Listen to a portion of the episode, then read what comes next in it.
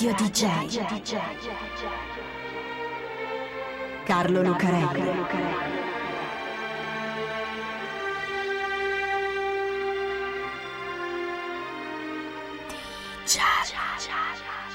Carlo Lucarelli presenta Di Giallo, il radiodramma di Radio DJ. Salve a tutti, siete su Radio DJ, questo è Di Giallo e io sono Carlo Lucarelli qui assieme a Fabio B per raccontarvi un'altra strana storia del mondo della musica. Una strana storia perché è strano il personaggio che la anima, un genio della musica sicuramente, ma pieno di contraddizioni. E del resto sono così le storie, non cadono dal cielo, le fanno gli uomini, che le vivono, e se questi sono strani, pieni di contraddizioni, allora sono così anche le storie che raccontiamo. Allora questa è una strana storia controversa perché è la storia di un grande musicista e di un grande chitarrista che si chiama Eric Clapton. Non ci sono lacrime in paradiso. Lo dice il ritornello di una canzone di Eric Clapton, Tears in Heaven, che dovrebbe essere soltanto un brano in una colonna sonora di un film giallo, un thriller così così che si chiama Rush, due poliziotti della narcotici che indagano su un trafficante. Bello, ma insomma niente di speciale. Tears in Heaven però non è soltanto quello, un brano in una colonna sonora. L'altro autore della canzone, Will Jennings, è un professionista di soundtrack di successo. Ha scritto tra l'altro My Heart Will Go On cantato da Celine Dion in Titanic. Ecco, lui, Will Jennings, quella canzone non voleva scriverla. Quando Eric Clapton gliel'ha proposta, lui ha pensato che forse non era il caso, perché non se la sentiva di affrontare una cosa così personale. Ma perché? Cosa c'è di così particolare in quella canzone? Tanto da spaventare un autore come Will Jennings. Che significano quelle lacrime? Beh, chi conosce quella storia già lo sa, chi invece non la conosce ancora, gliela raccontiamo noi. Eric Clapton ha un figlio che si chiama Connor. Lo ha avuto con un'attrice e soubretta italiana che si chiama Lori del Santo, quella di Drive-In, dei film un po' così degli anni 80, dell'Isola dei Famosi. Ecco, Lori del Santo è sicuramente una donna molto bella. Conosce Eric Clapton dopo un concerto a Milano e i due hanno una relazione da cui nell'86 nasce un figlio, Connor. Nel 1991 Lori e Connor sono in un appartamento che sta al 53 piano di un grattacielo sulla 57 a New York.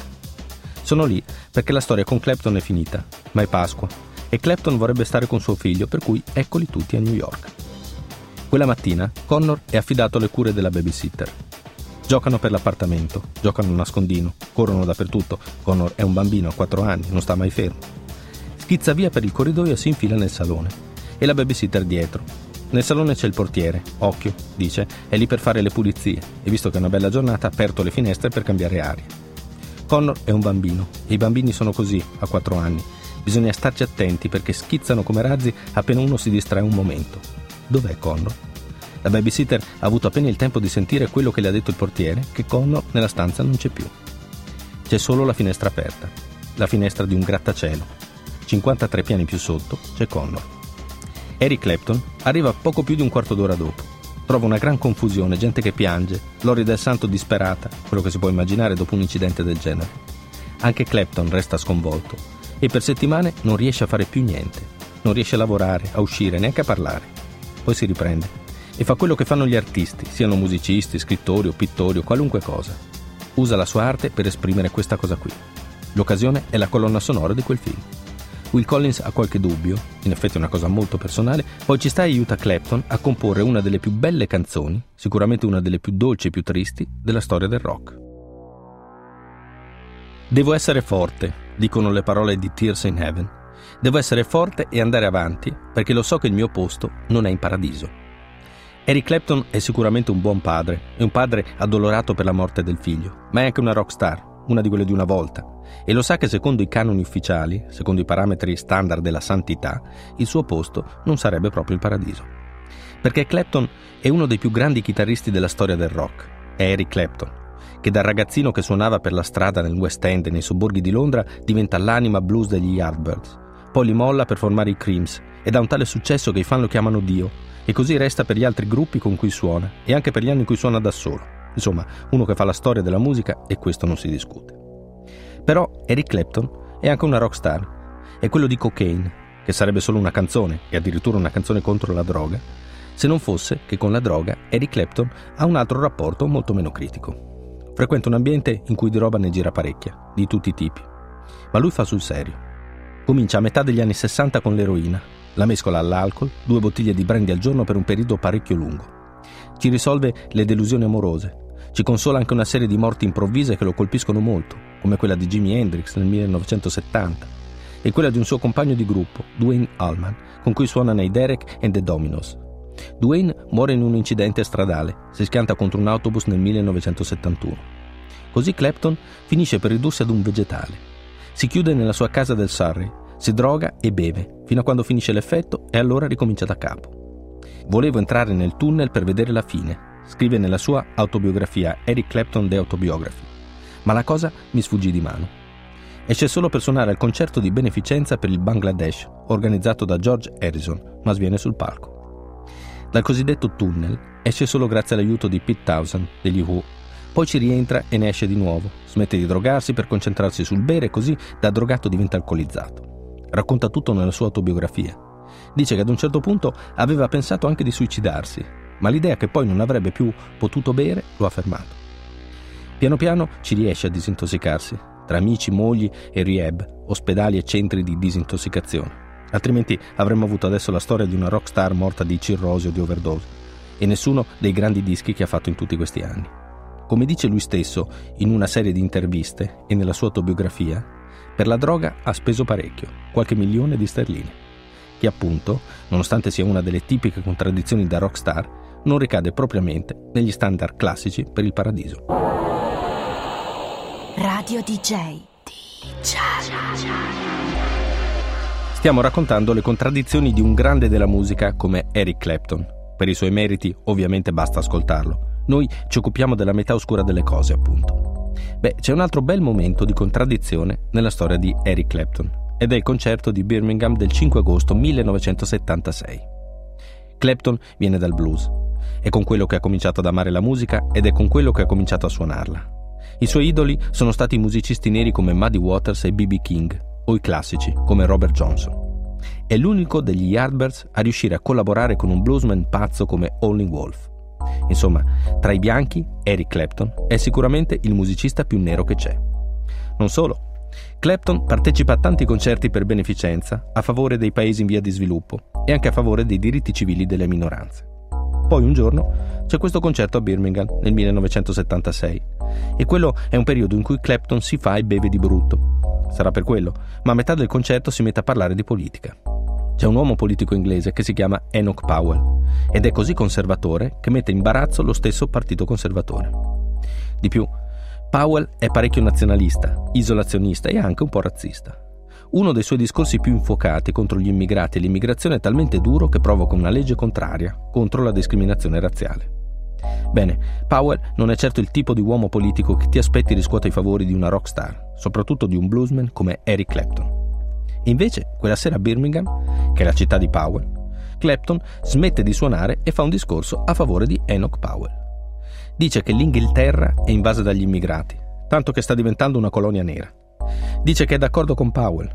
Bisogna ributtare in mare quei wogs, che è una brutta parola molto offensiva per indicare la gente di colore che viene dalle ex colonie britanniche. L'Inghilterra è per i bianchi e lui non vuole tutti quei wogs a vivergli vicino. Keep Britain white, dice alla fine. Conserviamo l'Inghilterra bianca. Sembra di sentire un leader del National Front, il partito che raccoglie l'estrema destra inglese. E Keep Britain White è proprio lo slogan del partito di quegli anni. Sembra di sentire Ian Stewart degli Screwdriver, uno dei gruppi storici dei Bonehead, gli skinhead di destra, quello che canta White Power. Naturalmente succede un casino. Clapton viene attaccato da un sacco di gente per il suo discorso, anche perché appunto non ci fossero stati neri in Inghilterra o dovunque, non ci sarebbe stato neanche Eric Clapton, come fanno notare parecchi critici. In ogni caso, come per il discorso di Powell, anche quello di Clapton, sul palco del concerto di Birmingham, ottiene l'effetto contrario. C'è molta ambiguità in quei tardi anni 70 rispetto al razzismo e nazismo. C'è David Bowie che viene sospettato per alcuni suoi atteggiamenti da dandy del periodo Duca Bianco, quando si lascia scappare che ammira Hitler in quanto prima rockstar del mondo. Poi c'è la maglietta con la svastica di Sid Vicious. Provocazioni, atteggiamenti. In ogni caso, meglio essere chiari. E così nasce l'organizzazione Rock Against Racism, che comprende musicisti e gruppi come i Clash o gli Shem 69, e poi tante altre iniziative simili che mettono insieme gruppi musicali schierati a sinistra o anche soltanto contro il razzismo, il fascismo o la guerra. Clapton prenderà le distanze da quella sera, anche se non del tutto. Dirà che non si è mai interessato di politica, che non gli interessa il colore della gente, che è stata una cosa più o meno goliardica, alla Monty Python. Qualunque cosa sia, quella sera dice una frase che forse può dare un senso al suo discorso. Dice una volta era un drogato, adesso sono un razzista. Che più o meno è la stessa cosa che dice Bowie quando si giustifica per quello che ha detto del nazismo. Ero solo interessato all'occultismo, a queste cose strane e comunque prendevo troppa droga. Un giorno Eric Clapton va a farsi intervistare da Larry King nella sua trasmissione. È un evento.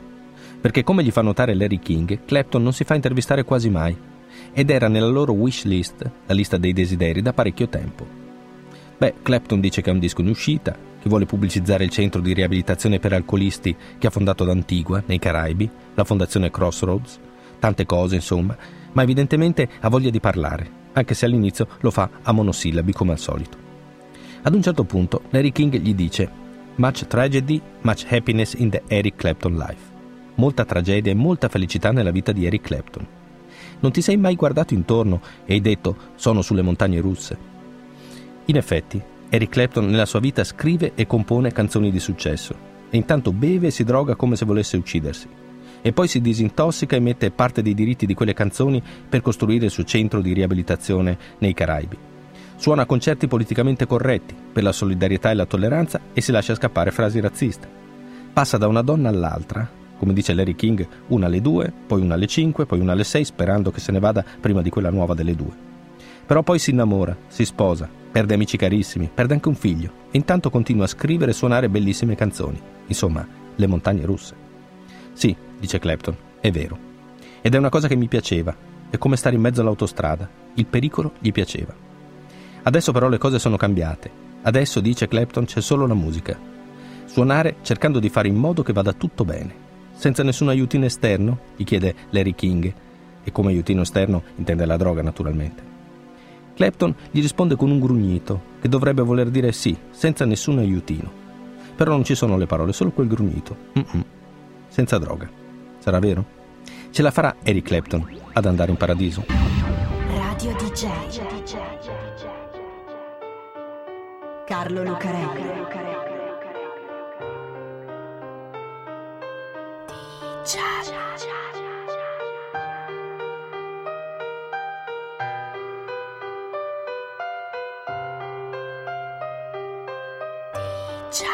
cha